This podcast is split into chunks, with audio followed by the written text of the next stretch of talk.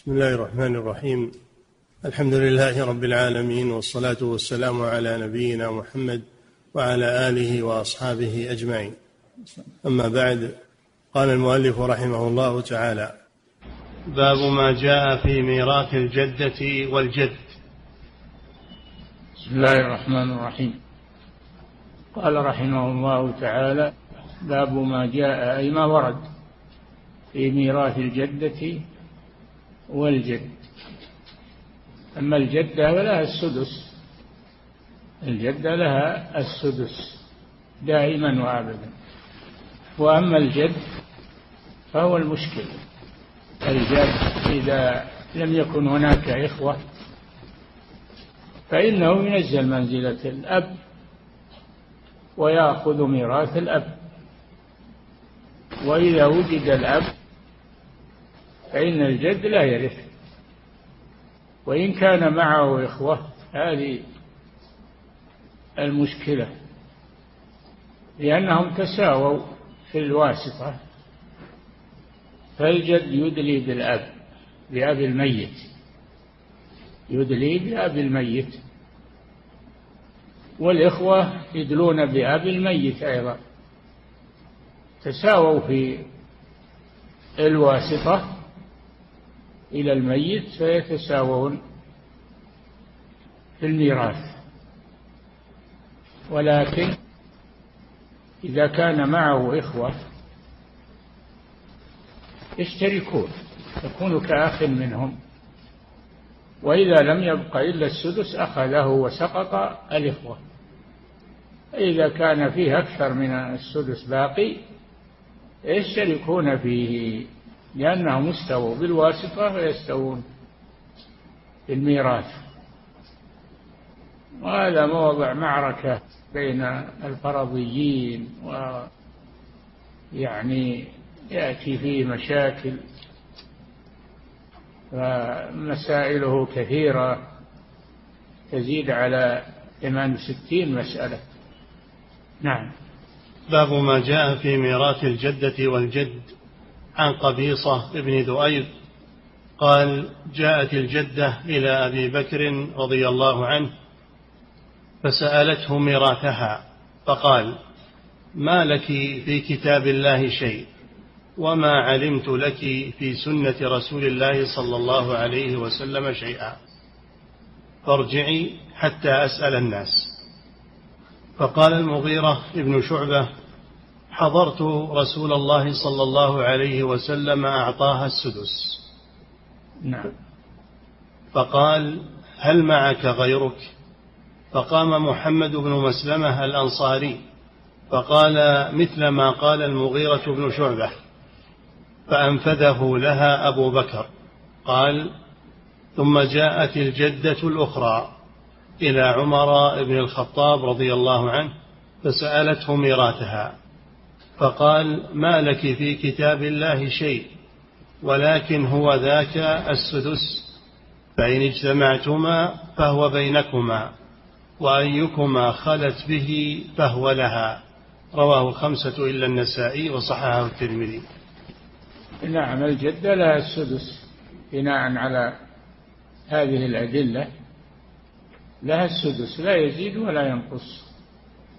إذا انفردت أخذته. وإذا كان معها جدة تساويها في الدرجة فإنهن يشتركن فيه. يشتركن فيه. نعم. وعن عبادة بن الصامت رضي الله عنه أن النبي صلى الله عليه وسلم قضى للجدتين من الميراث بالسدس بينهما. رواه عبد الله بن أحمد في المسند. نعم هكذا. إذا تساوت تعددت الجدات وتساوت في الدرجة فإنهن يشتركن في السدس. وإذا صارت إحداهن أقرب إلى الميت فإن القربى تسقط البعد من الجدات. نعم. وعن بريدة وإن تساوى نسب الجدات يقول الناظم وإن تساوى نسب الجدات وكن كلهن وارثات. فالسدس بينهن بالسوية بالقسمة العادلة الشرعية. نعم. وعن بريدة رضي الله عنه أن النبي صلى الله عليه وسلم جعل للجدة السدس إذا لم يكن دونها أم رواه أبو داود. بهذا الشرط. إذا لم يكن دونها أم أم للميت فإنها تأخذ السدس لأنها أم. وإذا كان دونها أم فإن الأم تحجبها وليس لها شيء. نعم. عن عبد الرحمن بن يزيد قال أعطى رسول الله صلى الله عليه وسلم ثلاث جدات السدس تنتين من قبل الأب وواحدة من قبل الأم رواه الدار قطني هكذا مرسلا. نعم. إذا تعددت الجدات وتساوينا في الدرجة فالسدس بينهن على السواء يقتسمونه على السواء. نعم. وعن القاسم بن محمد قال جاءت الجدتان إلى أبي بكر الصديق رضي الله عنه فأراد أن يجعل السدس للتي من قبل الأم. فقال له رجل من الأنصار إما أن تترك التي لو ماتت وهو حي كان إياها يرث فجعل السدس بينهما. رواه مالك في الموطأ. نعم إذا تساوى نسب الجدات فإن السدس بينهن بالسوية. نعم. وعن عمران بن حصين رضي الله عنه أن رجلا أتى النبي صلى الله عليه وسلم فقال إن ابن إن ابن ابني مات فما لي من ميراثه؟ قال لك السدس. فلما أدبر دعاه قال لك سدس آخر. فلما أدبر دعاه فقال إن السدس الآخر طعمة رواه أحمد وأبو داود والترمذي وصححه. السدس الأول فرض والسدس الثاني تعصيب. طعمة يعني تعصيب. نعم. وعن الحسن أن عمر رضي الله عنه وعن؟ وعن الحسن أن عمر رضي الله عنه. حسن يعني الحسن البصري. نعم. أن عمر رضي الله عنه سأل عن فريضة رسول الله صلى الله عليه وسلم في الجد. فقام معقل بن يسار المزني فقال قضى فيها رسول الله صلى الله عليه وسلم. قال ماذا؟ قال السدس. قال مع من؟ قال لا أدري. قال لا دريت فما تغني إذن؟ رواه أحمد. أي نعم لأنه ما جاء بالجواب الكافي فلا أفاد في قوله هذا. قال مع من؟ قال لا أدري. فمعناه أنه ما جاء بفائدة. نعم. باب ما جاء في ذوي الأرحام والمولى من أسفل ومن أسلم على يد رجل وغير ذلك. ما جاء في ذوي الأرحام. ذوي الأرحام هم قرابة الرجل من جهة أمه كجده من قبل أمه و وكذلك إخوته من قبل أمه وأخواله. وهكذا. قرابة ذوي الأرحام هم القرابة من جهة الأم كالأخوال والخالات. والأجداد والجدات والأعمام والعمات إلى آخره والعمات لا الأعمام عصبة. كالعمات يعني. نعم. باب ما جاء في ذوي الأرحام والمولى من أسفل. المولى من أسفل. العتيق يعني. العتيق. نعم. ومن أسلم على يد رجل وغير ذلك. ومن أسلم على يد رجل هل يرث؟ لأنه أنقذه من الكفر إلى الإسلام فكان كالقريب له. نعم.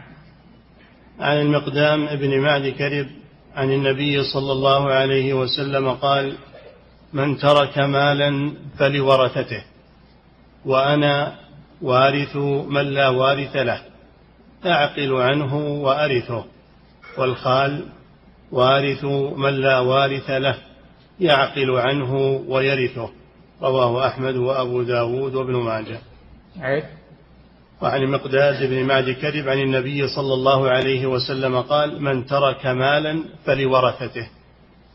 نعم من ترك مالا فلورثته على قسمة الله سبحانه وتعالى. نعم. وأنا وارث من لا وارث له. أما من مات وليس له وارث فوارثه ولي الأمر ويكون ميراثه لبيت المال. يكون ميراثه لبيت مال المسلمين. نعم. وأنا وارث من لا وارث له. لأن النبي صلى الله عليه وسلم كان هو ولي الأمر. نعم. وأنا وارث من لا وارث له. أعقل عنه وأرثه.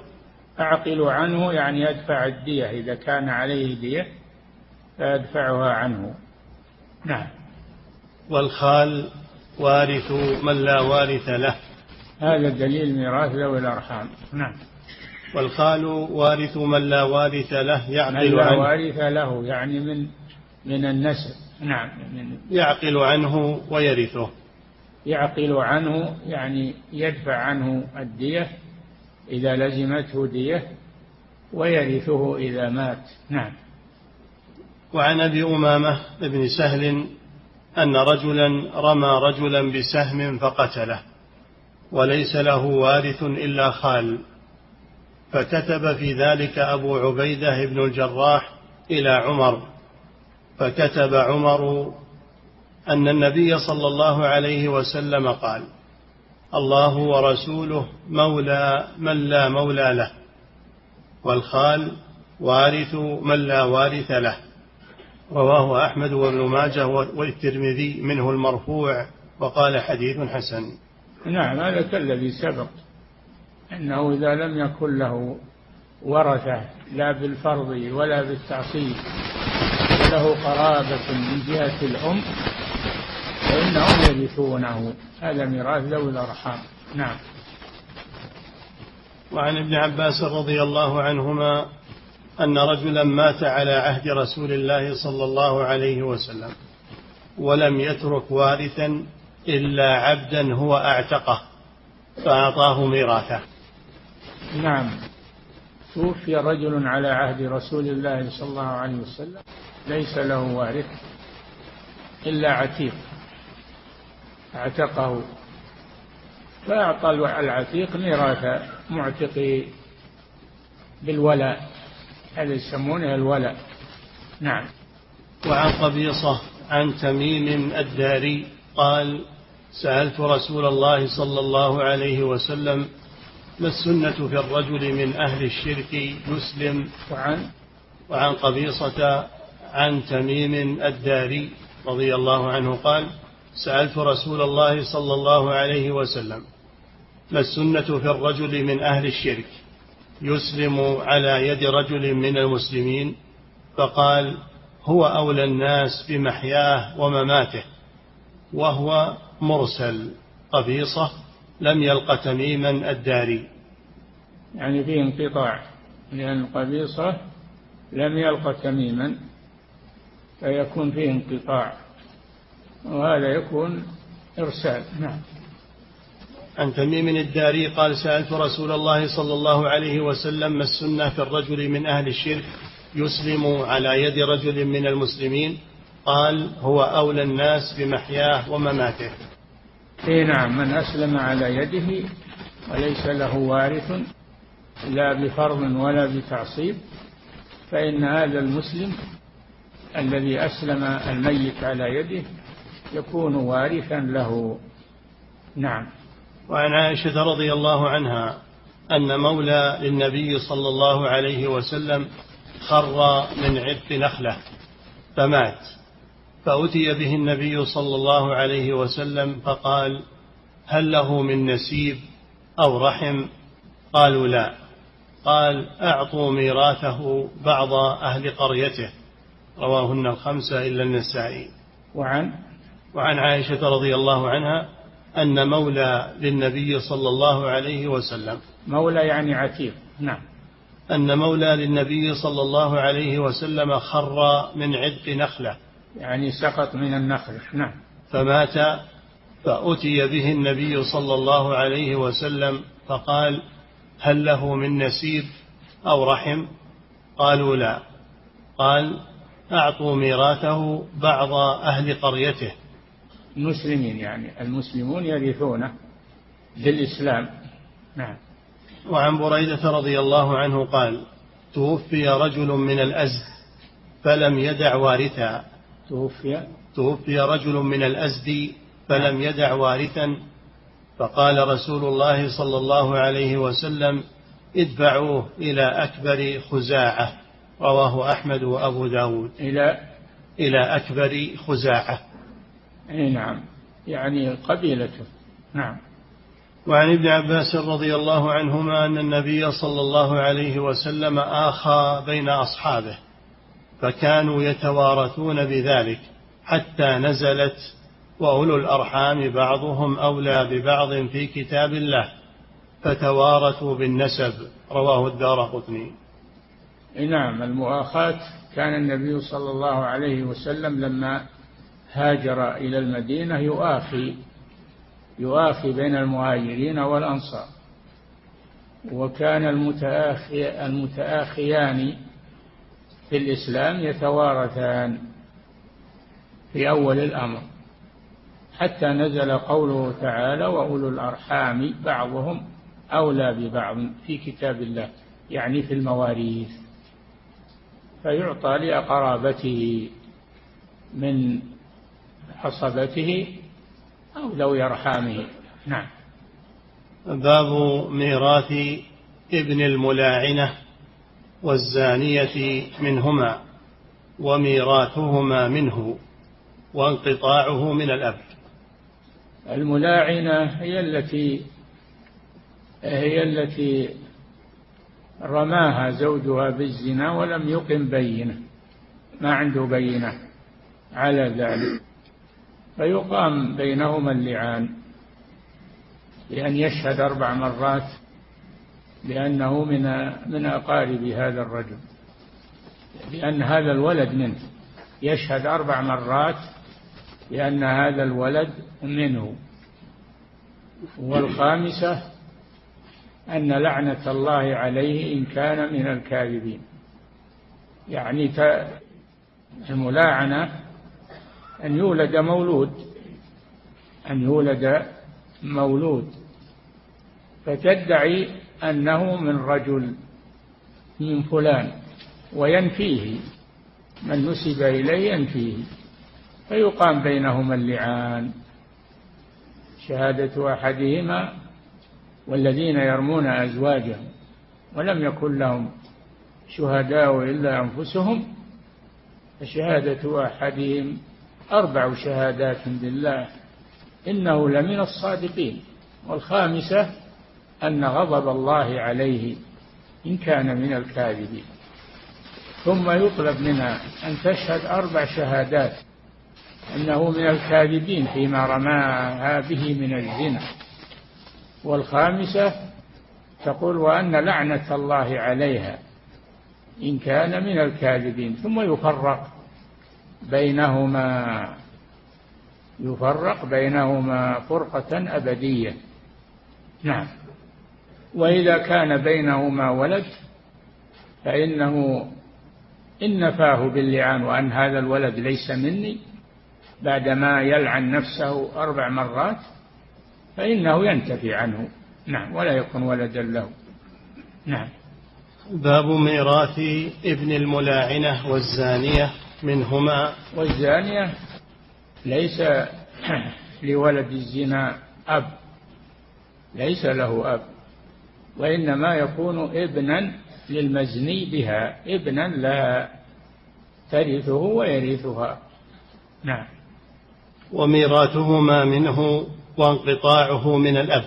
نعم. في حديث المتلاعنين الذي يرويه سهل بن سعد رضي الله عنه قال وكانت حاملا وكان ابنها ينسب إلى أمه. فجر ينسب إلى أمه وليس له أب. ابن الزنا لا ينسب إلى أب وإنما ينسب إلى أمه. نعم. وكان ابنها ينسب إلى أمه فجرت السنة أنه يرثها وترث منه ما فرض الله. أخرجاه. أي نعم لأنه ابنها من النسب. نعم. وعن ابن عباس رضي الله عنه. أمه من النسب. نعم. وعن ابن عباس رضي الله عنهما قال قال رسول الله صلى الله عليه وسلم لا مساعاة في الإسلام من ساعى في الجاهلية فقد ألحقته بعصبته ومن ادعى ولدا من غير رشدة فلا يرث ولا يورث.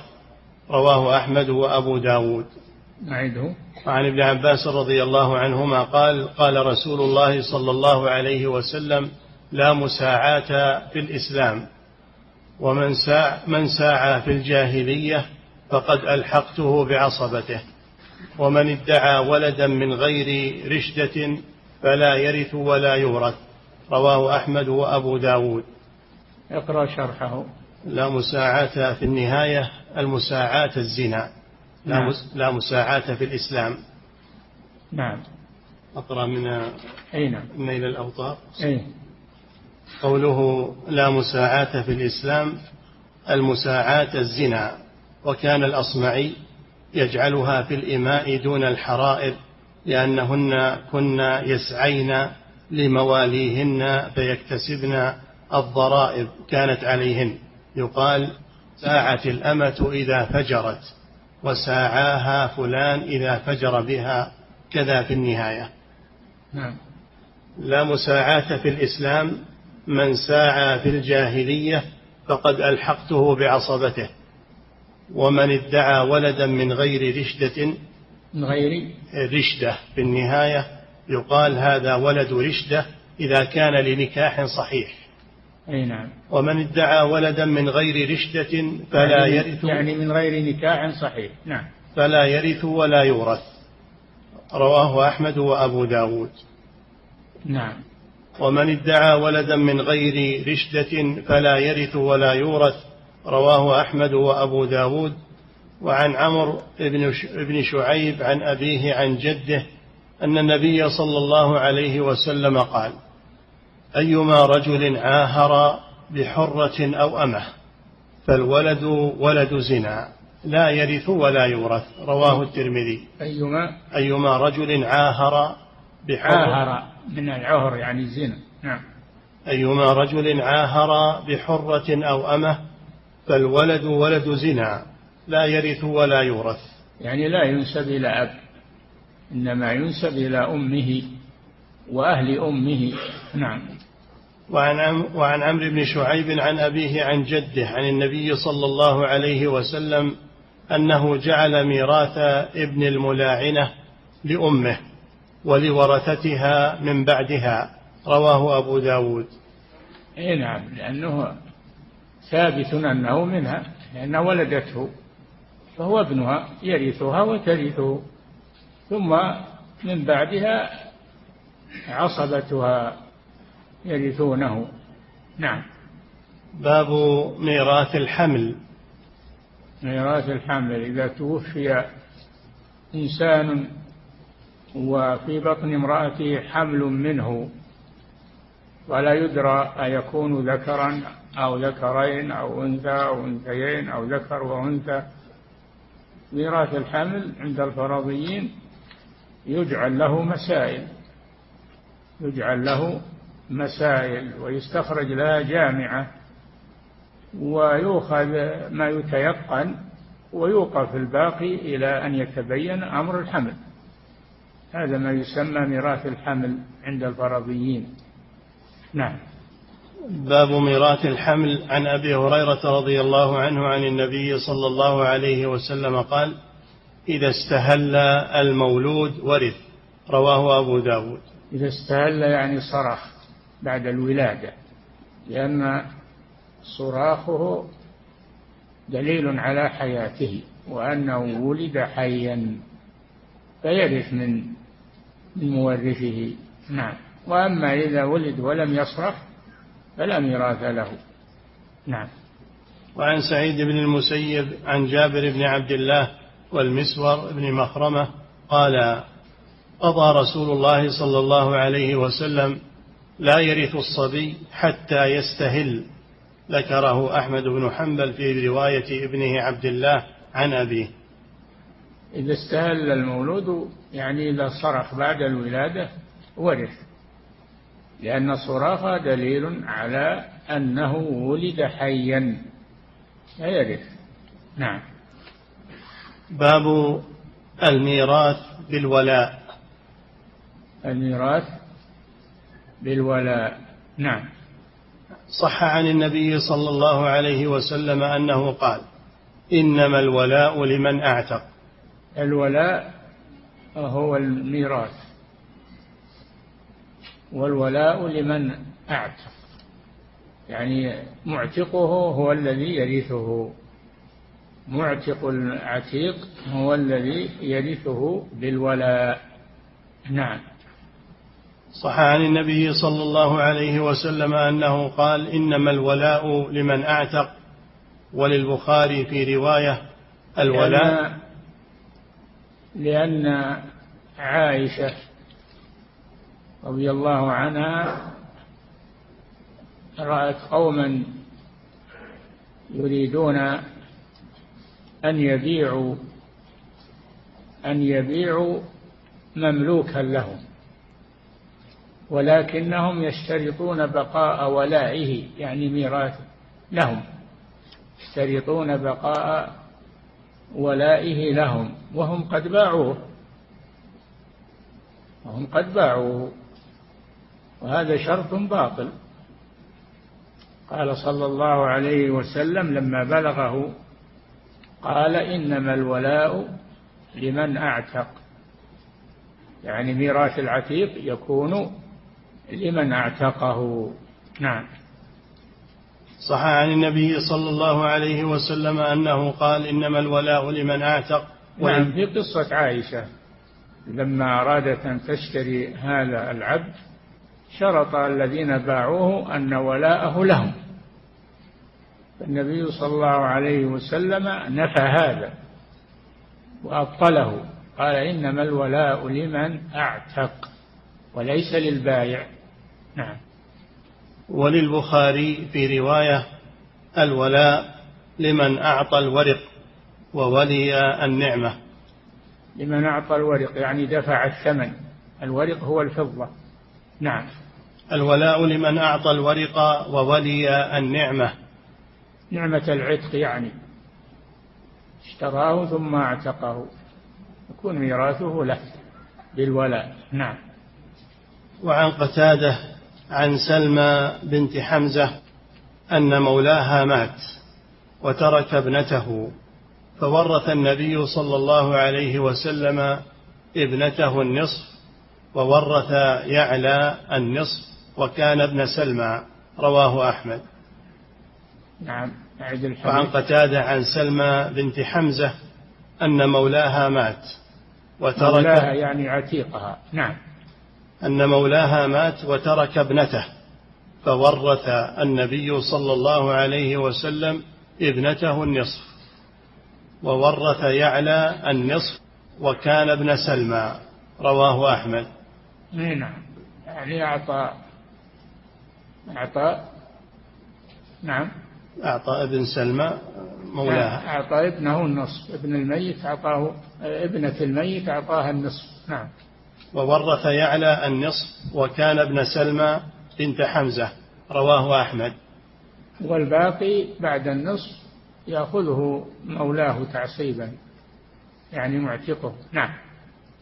وعن جابر بن زيد عن ابن عباس رضي الله عنهما أن مولا لحمزة توفي وترك ابنته وابنة حمزة فأعطى النبي صلى الله عليه وسلم ابنته النصف وابنة حمزة النصف يعني تعصيب بالولاء. النصف الأول فرض لبنت الميت والثاني تعصيب بالولاء. نعم. رواه الدار قطني واحتج أحمد بهذا الخبر في رواية أبي طالب وذهب إليه. وكذلك روي عن إبراهيم عن إبراهيم النخعي ويحيى ابن آدم وإسحاق بن راهويه أن المولى كان لحمزة وقد روي أنه كان لبنت حمزة. فروى محمد بن عبد الرحمن بن أبي ليلى عن الحكم عن عبد الله بن شداد عن بنت حمزة وهي أخت ابن شداد لأمه قالت مات مولاي وترك ابنته فقسم رسول الله صلى الله عليه وسلم ماله بيني وبين ابنته. فجعل لي النصف ولها النصف. رواه ابن ماجه. وابن البنت لها النصف بالنسب والمعتقة لها النصف بالولاء نعم. وابن أبي ليلى فيه ضعف. فإن صح هذا محمد بن أبي ليلى فيه ضعف. يعني ضعف يكون الحديث فيه مقال. نعم. وابن أبي ليلى فيه ضعف فإن صح هذا لم يقدح في الرواية الأولى فإنه من المحتمل تعدد الواقعة ومن المحتمل أنه أضاف مولى الوالد إلى الولد بناء على القول بانتقاله إليه أو توريثه به. نعم. باب النهي عن بيع الولاء وهبته وما جاء في السائبة.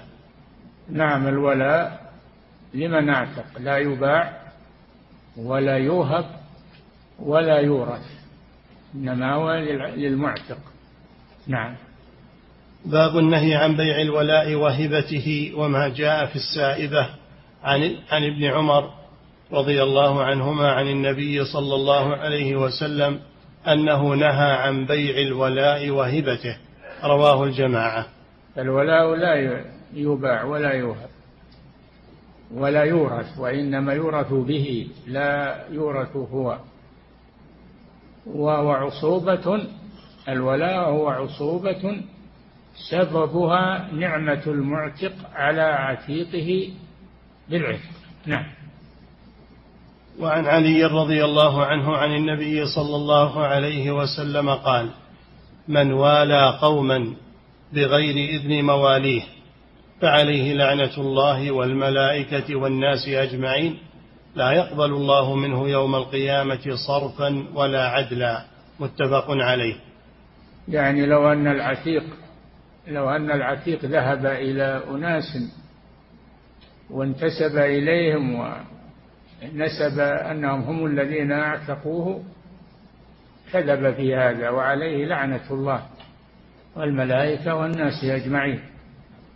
لأنه افترى على الله وعلى رسوله. نعم. فالولا لا لا يباع ولا يورث وإنما يورث به لا لا يورث هو. نعم. الولاء لحمة. قل صلى الله عليه وسلم الولاء لحمة كلحمة النسب. لا يباع ولا يوهب ولا يورث. نعم. من من والى قوما بغير إذن مواليه فعليه لعنة, فعليه لعنة الله والملائكة والناس أجمعين لا يقبل الله منه يوم القيامة صرفا ولا عدلا. متفق عليه؟ هذا وعيد شديد. نعم.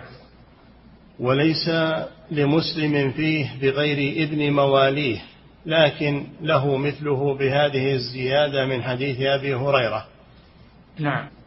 وعن هزيل ابن شرحبيل قال جاء رجل إلى عبد الله فقال إني أعتقت عبدا لي وجعلته سائبة فمات وترك مالا ولم يدع وارثا. فقال عبد الله إن أهل الإسلام لا يسيبون وإنما كان أهل الجاهلية يسيبون وأنت ولي نعمته. ولك ميراثه. وإن تأثمت وتحرجت في شيء فنحن نقبله ونجعله في بيت المال. رواه البرقاني على شرط الصحيح. البرقاني. رواه البرقاني على شرط الصحيح. نعم. وللبخاري منه إن أهل الإسلام لا يسيبون وإن أهل الجاهلية كانوا يسيبون. باب كيف شرط يسيبون السائبة في النهاية السائبة العبد الذي يعتق سائبة ولا يكون ولاؤه لمعتقه ولا وارث له. نعم يعني يسيب ميراثه. نعم. باب الولاء. هل يورث أو يورث به؟ الولاء يورث ولا يورث به. نعم. عن عمرو بن شعيب عن أبيه عن جده قال تزوج رياب ابن حذيفة ابن سعيد ابن سهم أم وائل بنت معمر الجمحية فولدت له ثلاثة فتوفيت أمهم فتوفيت أمهم فورثها بنوها رباعها وولاء مواليها فخرج بهم عمرو بن العاص معه إلى الشام فماتوا في طاعون عمواس. عمواس. فماتوا في طاعون عمواس. عموا عم. عمواس. نعم. فورثهم آه، عمرو وكانوا عصبته. فلما رجع عمرو وجاء بنو معمر بن حبيب يخاصمونه في ولاء أختهم إلى عمر بن الخطاب. فقال أقضي بينكم.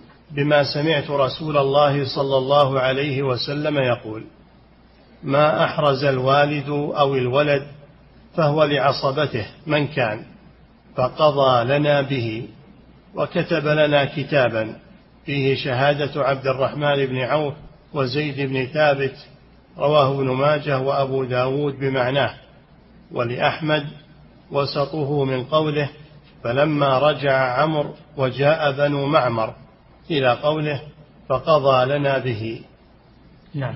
قال أحمد في رواية ابنه صالح من حديث عمر عن النبي صلى الله عليه وسلم ما أحرز الوالد أو الولد فهو لعصبته من كان.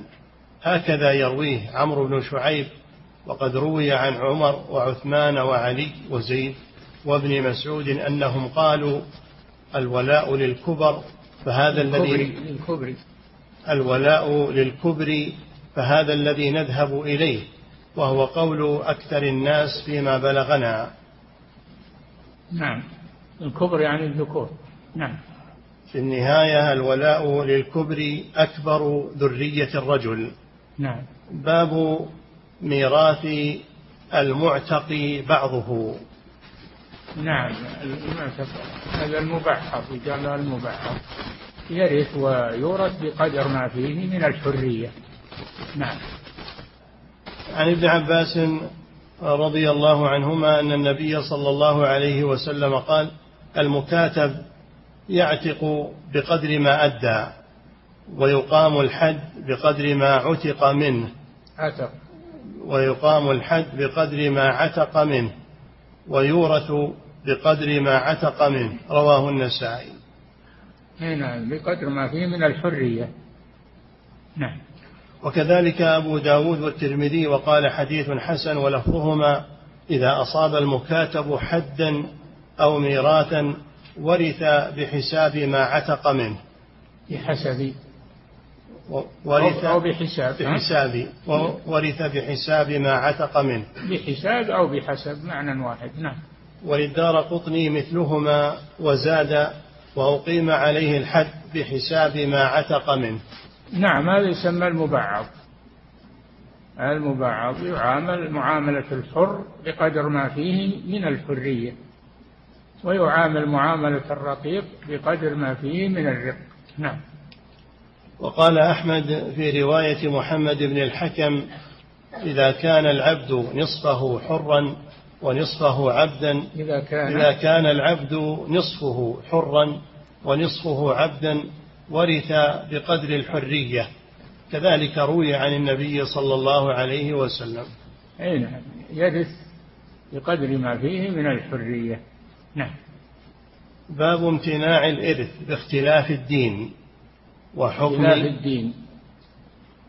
يعني لا يرث الكافر المسلم ولا المسلم الكافر. هذا اختلاف الدين. ويمنع الشخص من الميراث واحدة من علل ثلاث رق وقتل واختلاف ديني. فافهم فليس الشك كاليقين. نعم. باب امتناع موانع الإرث هي هذه الثلاثة رق. الرقيق لا يرث ولا يورث. والقتل. القاتل لا يرث من قتيله. لا يرث من قتيله. يمنع من الميراث.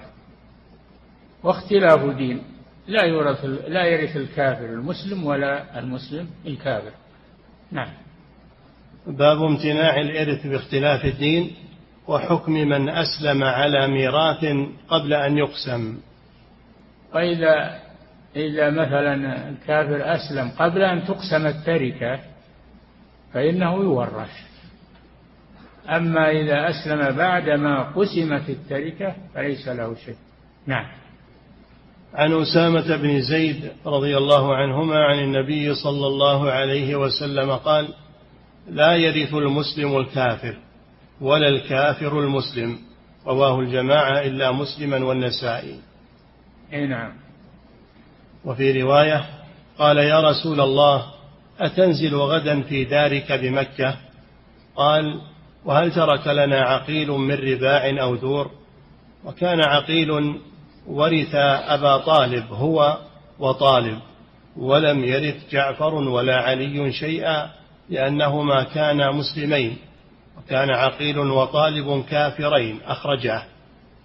عقيل بن أبي طالب هو الذي باع رباع مكة. يعني منازل بني عمه باعها. ولما قيل للرسول صلى الله عليه وسلم حجة الوداع هل تنزل في ذلك غدا يعني في مكة؟ قال وهل ترك لنا عقيل من رباع أو دور؟ بمعنى أنه باعها. نعم. وكان عقيل ورث أبا طالب هو وطالب ولم يرث جعفر ولا علي شيئا لأنهما كانا مسلمين وكان عقيل وطالب كافرين. أخرجاه. نعم. وعن عبد الله بن عمرو رضي الله عنهما أن النبي صلى الله عليه وسلم قال لا يتوارث أهل ملتين شتى. رواه نعم هذا مانع الكفر. هذا مانع الكفر. لا يتوارث أهل ملتين شتى. يعني لا يرث الكافر المسلم ولا المسلم الكافر. وهل يرث اليهودي النصراني أو لا يرث؟ خلاف بين العلماء لأنهم أهل ملتين اليهودية ملة والنصرانية ملة. نعم. لا يتوارث أهل ملتين شتى رواه أحمد وأبو داود وابن ماجه وللترمذي مثله من حديث جابر وعن جابر رضي الله عنه. أن النبي صلى الله عليه وسلم قال لا يرث المسلم النصراني إلا أن يكون عبده أو أمته. رواه الدار قطني. إلا أن يكون عبده أو أمته فيرثه للولاء. نعم. رواه الدار قطني ورواه من طريق آخر موقوفا على جابر وقال موقوف وهو محفوظ. وعن ابن عباس رضي الله عنهما قال قال رسول الله صلى الله عليه وسلم الموقوف ما كان من كلام الصحابي والمرسل ما كان من كلام التابعي. نعم. وعن ابن عباس رضي الله عنهما قال قال رسول الله صلى الله عليه وسلم كل قسم قسم في الجاهلية فهو على ما قسم وكل قسم أدركه الإسلام فإنه على ما قسم الإسلام. رواه أبو داود وابن ماجه. نعم إذا قسم في في الجاهلية فهو على ما قسم. كل أخذ نصيبه ولا تعاد القسمة. نعم. باب باب أن القاتل لا يرث. هذا مانع من موارع الإرث القاتل يحرم من ميراث قتيله. عقوبة له. نعم. وأن دية المقتول لجميع ورثته من زوجة وغيرها. إي نعم إلا القاتل وليس له شيء. نعم. عن عمرو بن شعيب عن أبيه عن جده عن النبي صلى الله عليه وسلم قال لا يرث القاتل شيئا. رواه أبو داود. لا يرث القاتل قتيله ولو كان قريبه. فالقتل يمنع الميراث. عقوبة. نعم. وعن عمر رضي الله عنه قال سمعت النبي صلى الله عليه وسلم يقول ليس لقاتل ميراث. رواه مالك في الموطأ وأحمد وابن ماجه. نعم. وعن سعيد بن المسيب أن عمر قال الدية للعاقلة. لا ترث المرأة من دية زوجها. حتى أخبره الضحاك ابن سفيان الكلابي أن النبي صلى الله عليه وسلم كتب إليه أن كتب إلي أن أورث امرأة أشيم الضبابي من دية زوجها. رواه أحمد وأبو داود والترمذي وصححه. نعم. ورواه مالك من رواية ابن, ابن شهاب عن عمر وزاد قال ابن شهاب وكان قتل أشيم خطأ. نعم لا يرث القاتل لا يرث ولو كان قتله خطأ أو شارك في قتله. نعم. وعن عمرو بن شعيب عن أبيه عن جده أن النبي صلى الله عليه وسلم قضى أن العقل ميراث بين ورثة القتيل على فرائضهم. رواه الخمسة إلا الترمذي. نعم. وعن قرة ابن دعموس قال أتيت النبي صلى الله عليه وسلم أنا وعمي فقلت يا رسول الله عند هذا دية أبي فمره يعطينيها. وكان قتل في الجاهلية. فقال صلى الله عليه وسلم أعطه دية أبيه. فقلت هل لأمي فيها حق؟ قال نعم. وكانت ديته مئة من الإبل. رواه البخاري في تاريخه. نعم يعني لا في الصحيح. البخاري له كتاب التاريخ. كتاب التاريخ تراجم العلماء تاريخ العلماء. ما هو تاريخ الحوادث؟ تراجم تسمى تاريخ. نعم. باب في أن الأنبياء لا يورثون. نحن معاشر الأنبياء لا لا نرث ولا نورث. نعم. عن أبي بكر الصديق رضي الله عنه عن النبي صلى الله عليه وسلم قال لا نورث ما تركناه صدقة. أي نعم. وعن عمر أنه قال لعثمان وعبد الرحمن بن عوف والزبير وسعد وعلي والعباس أنشدكم بالله الذي بإذنه تقوم السماء والأرض. أتعلمون أن رسول الله صلى الله عليه وسلم قال لا نورث ما تركناه صدقة؟ قالوا نعم. أي نعم. وعن عائشة رضي الله عنها أن أزواج النبي صلى الله عليه وسلم حين توفي أردنا أن أن يبعثن عثمان إلى أبي بكر يسألنه ميراثهن. فقالت عائشة رضي الله عنها أليس قال النبي صلى الله عليه وسلم لا نورث ما تركناه صدقة؟ نعم. وعن أبي هريرة رضي الله عنه قال قال رسول الله صلى الله عليه وسلم لا تقتسم ورثتي دينارا ما تركت بعد نفقة نسائي ومؤونة عاملي فهو صدقة متفق عليهن. وفي لفظ لأحمد لا يقتسم ورثتي دينارا ولا درهما. نعم.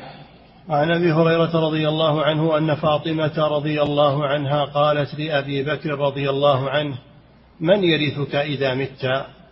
قال ولدي وأهلي. قالت فما لنا لا نرث النبي صلى الله عليه وسلم. قال سمعت النبي صلى الله عليه وسلم يقول إن النبي لا يورث ولكن أعول من كان رسول الله صلى الله عليه وسلم يعول. وأنفق على من كان رسول الله صلى الله عليه وسلم ينفق عليه. رواه أحمد والترمذي وصححه. نعم. كتاب العتق. يكفي فضيلة الشيخ وفقكم الله هذا السائل يقول دراسة كتاب الفرائض من هذا الكتاب هل هي كافية لطالب العلم أم لا بد من حفظ ما ورد من المتون المختصرة في هذا الأمر؟ لا يكفي فيها كتاب. دراسة الفرائض لا يكفي فيها كتاب. يدرس كل ما وجده فيها لأن الكتب يوضح بعضها بعضا ويؤيد بعضها بعضا فلا تقتصر على كتاب واحد. نعم. فضيلة الشيخ وفقكم الله هذا السائل يقول ما المقصود بالجدة الفاسدة؟ التي يذكرها الفقهاء. الفاسدة التي لا ترث ما هي فاسدة في عرضها؟ التي لا ترث مثل الجدة من قبل الأم. نعم. فضيلة الشيخ وفقكم الله تارك الصلاة هل يرث وهل يورث؟ لا إذا ثبت عليه إذا ثبت عليه أنه لا يصلي ثبت عليه أنه لا يصلي وليس في عقله خلل. فهذا كافر. نعم. فضيلة الشيخ وفقكم الله هذا سائل يقول بالنسبة للخنثى المشكل هل يرث ميراث الذكر أو ميراث الأنثى؟ الخنثى المشكل يجعل له مسائل بقدر اشتمالاته كونه مسألة ذكورية أنثى مشكل يجعل له مسألة ذكورية ويجعل له مسألة أنوثة ويستخرج جامعة بين المسألتين. نعم. فضيلة الشيخ وفقكم الله هذا سائل يقول أيهما يقدم في الإرث؟ بيت مال المسلمين أو الخال في الميراث؟ أو إيه؟ أو أيهما يقدم في الإرث بيت مال المسلمين أو الخال في الميراث. الخال من ذوي الأرحام. يقدم يقدم ذوي الأرحام. ما دام له ورثة من جهة آه، من جهة العصبة أو من جهة ذوي الأرحام أو من جهة أصحاب الفروض فإنه يكون يقسم ماله على الإرث وليس لبيت المال فيه شيء. نعم. فضيلة الشيخ وفقكم الله هذا سائل يقول ما الراجح في مسألة توريث الإخوة مع الجد؟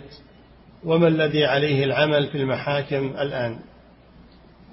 العمل على التوريث على المذهب يورثونه على المذهب نعم. فضيلة الشيخ وفقكم الله هذا سائل يقول الخادم هل يرث مخدومه؟ لا. الإرث إنما يكون بثلاثة أمور أسباب ميراث الورى. ثلاثة كل يفيد ربه الوراثة وهي نكاح وولاء ونسب. ما بعدهن للمواريث سبب. نعم. فضيلة الشيخ وفقكم الله هذا سائل يقول القاتل خطأ هل يرث المقتول؟ لا. لا يرثه كل قتل مضمون بدية أو كفارة فإنه يمنع الميراث. نعم. أما القتل بحق قتله بحد أو ردة فلا يمنع الميراث. أما القتل الذي يمنع الميراث هو القتل بغير حق. نعم. فضيلة الشيخ وفقكم الله هذا سائل من خارج هذه البلاد يقول يحصل كثيرا في بلادنا أن يزني رجل بفتاة وتحمل منه فينسبون الولد إلى الزاني ويزوجونهما وينتهي الأمر. يقول يحصل كثيرا في بلادنا أن يزني رجل بفتاة وتحمل منه فينسبون الولد له ويزوجونهما وينتهي الأمر. هل هذا الأمر شرعي؟ لا. هذا أمر باطل. نعم. فضيلة الشيخ وفقكم الله هذا سائل يقول كيف يكون الحال إذا كان الزنا وقع من غير رضا المرأة؟ هل ينسب الولد إليها كذلك؟ هي اللي ولدته. هي التي ولدته فينسب إليه نعم. فضيلة الشيخ وفقكم الله هذا سائل يقول إذا عرف جنس الجنين في هذا الزمن والأطباء يقولون إنهم يعرفونه هل هو ذكر أو أنثى فهل يعدد فهل يعتد بتقرير من المستشفى بالنسبة للميراث؟ لا لا يعمل بهذا. حتى يولد ويعرف يعرف حاله. نعم. فضيلة الشيخ وفقكم الله هذا سائل يقول ذكرتم حفظكم الله أن الاستهلال هو صراخ الطفل. فهل صحيح أن الطفل يصرخ أيضا من ضمة الشيطان؟ أي نعم يطعنه الشيطان طعن فيصيح. نعم. فضيلة الشيخ وفقكم الله هذا سائل يقول من أسلم قبل قسمة الإرث فهل يرث من مات؟ اي نعم يورث ترغيبا له في الإسلام. نعم. فضيلة الشيخ وفقكم الله إذا تزوج المولى وخلف أولادا فهل بعد موته يرثه أولاده أم آه، مولاه؟ إذا؟ إذا تزوج المولى وخلف أولادا فهل بعد موته يرثه أولاده أم مولاه؟ لا ما يرث مولاه إلا بعد أولاده. إذا لم يكن له أولاد وليس له وارث بالنسب فإنه يأتي دور الولاء. نعم. فضيلة الشيخ وفقكم الله هذا سائل يقول رجل أسلم وقبل أن يخرج من بيت أبيه الكافر أخذ أموالا من أموال أبيه دون علمه فما حكم ذلك؟ وهل يجب عليه الرد؟ هذا يرجع فيه إلى القاضي. نعم. فضيلة الشيخ وفقكم الله هذا سائل من خارج هذه البلاد يقول في بلادنا إلى عهد قريب كانوا لا يورثون النساء وقد اختلطت الأراضي والبيوت ولم ترث النساء شيئا. يقول كيف العمل الآن؟ ما ندخل في هذا هذه غير بلادنا ولا ندخل فيها. نعم. فضيلة الشيخ وفقكم الله هذا سائل يقول هل هناك حرج فيما لو أوقف الأب بيته وجعله على الإناث دون الذكور؟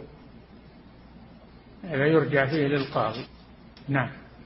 فضيلة الشيخ وفقكم الله هذا سائل يقول أنا إمام مسجد وأحضر هذه الدروس لكن إذا قرب الأذان وبدأت الأسئلة فإنني أنصرف. يقول هل يسمح لنا فضيلتكم بالانصراف لأننا نعرف أنه من الأدب أن لا تنصرف إلا بإذن من شيخك؟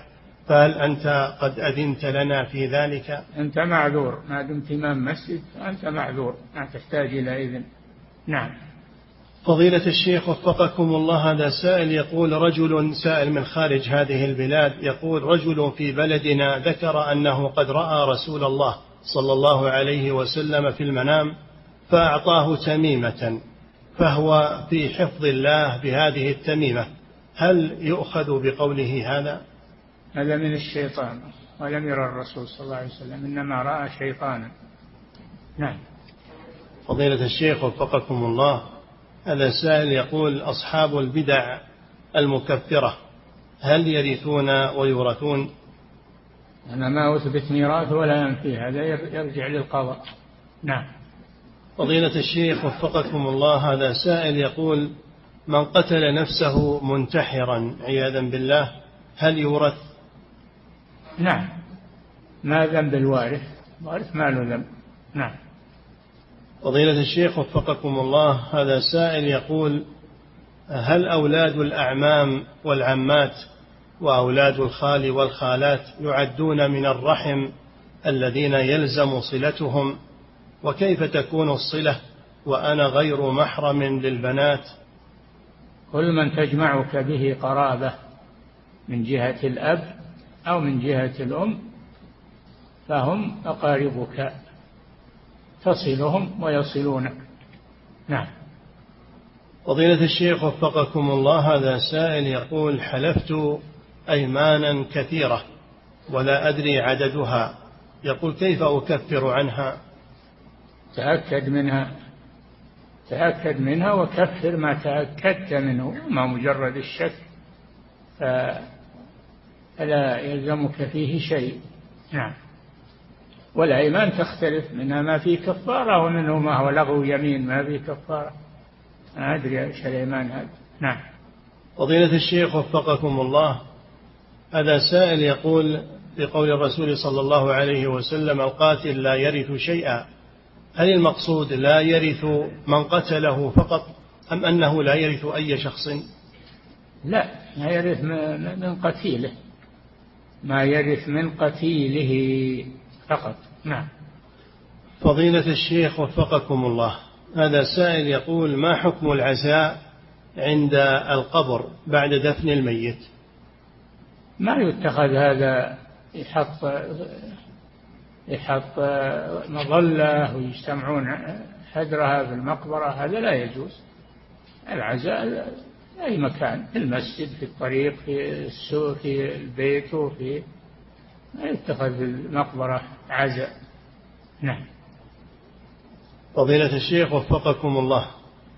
هذا سائل يقول وقعت بيني وبين عمي وأولاده وقع بيني وبين عمي وأولاده خلاف فترتب على ذلك مقاطعة فذهبت إلى بيتهم من أجل صلة الرحم فمنهم من رفض مصافحتي ومنهم من قال اخرج من بيتنا. سؤاله ماذا علي شرعا أن أفعل بعد ذلك؟ لا تروح لمهم صاروا يطردونك لا تروح لمهم نعم. فضيلة الشيخ وفقكم الله عليهم. نعم. فضيلة الشيخ وفقكم الله هذا السائل يقول ما النصيحة لمن اعتاد ترك صلاة الفجر مع الجماعة والنوم عنها؟ ما؟ ما النصيحة لمن اعتاد ترك صلاة الفجر والنوم عنها. النصيحة واضحة أنه يتقي الله ويخاف من الله ويستيقظ لصلاة الفجر ويجعل النوم بعدها. نعم. فضيلة الشيخ وفقكم الله هذا سائل يقول ما السبيل الشرعي إلى التحرز من شر الجوالات والأنترنت؟ حيث إن أغلب المواقع لا تخلو من صور النساء وأيضا تطبيقات الجوالات يأتي معها إعلانات تحتوي على صور محرمة. ما السبيل في النجاة من هذا الشر في زمان كثرت فيه هذه الأمور؟ السبيل أنك ما تنظر فيها. تتخذ الجوال لحاجتك فقط ولا تنظر فيما يعرض فيها من الشرور ومن الآفات حاجتك فقط مكالمة. والرد على المكالمة.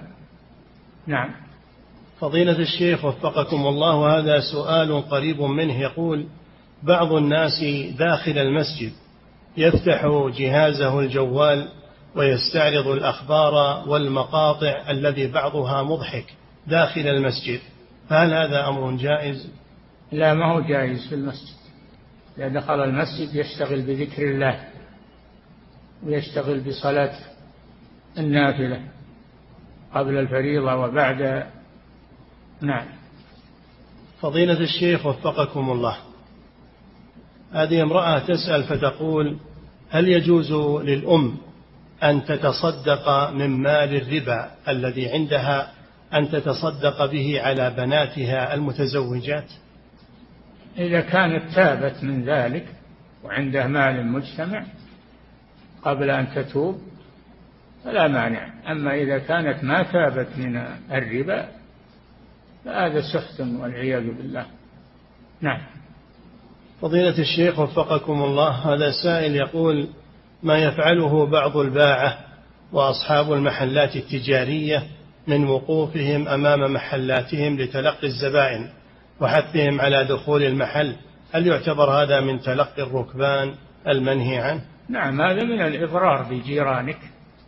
اجلس في محلك والرزق المكتوب لك سيصل إليك.